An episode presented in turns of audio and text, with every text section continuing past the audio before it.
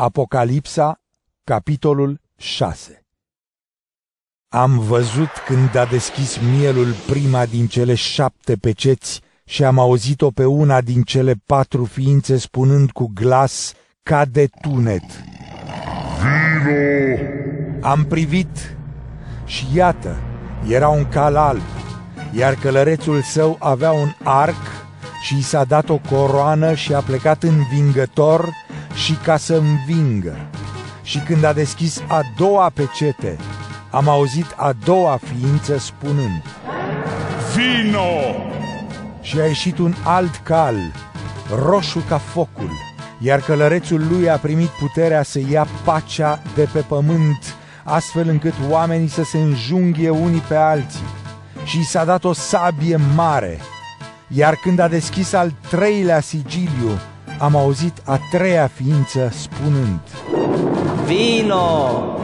Am privit și iată, era un cal negru, iar călărețul său avea în mână o balanță.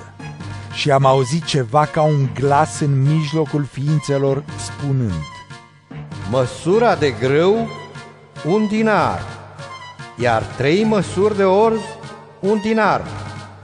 Însă de ulei și de vin să nu te atingi. Și când a deschis a patra pecete, am auzit glasul celei de-a patra ființe spunând, Am privit și iată, era un cal vânăt, iar numele călărețului său era moartea, iar sălașul morților venea cu el în urma sa și li s-a dat putere asupra unui sfert din pământ să ucidă cu sabia și foametea și moartea și cu fiarele pământului. Și când a deschis a cincea pecete, am văzut sub altar sufletele celor înjunghiați din pricina cuvântului lui Dumnezeu și a mărturiei pe care o dăduseră. Și ei au strigat cu glas puternic, spunând, Până când, stăpâne sfinte și adevărate, nu vei face judecată și nu vei răzbuna sângele nostru împotriva locuitorilor pământului. Și i s-a dat fiecăruia dintre ei un veșmânt alb și li s-a spus să se odihnească încă puțin timp până când se va împlini numărul fraților lor, robi împreună cu ei, care aveau să fie uciși ca și ei. Și am văzut când a deschis a șasea pecete.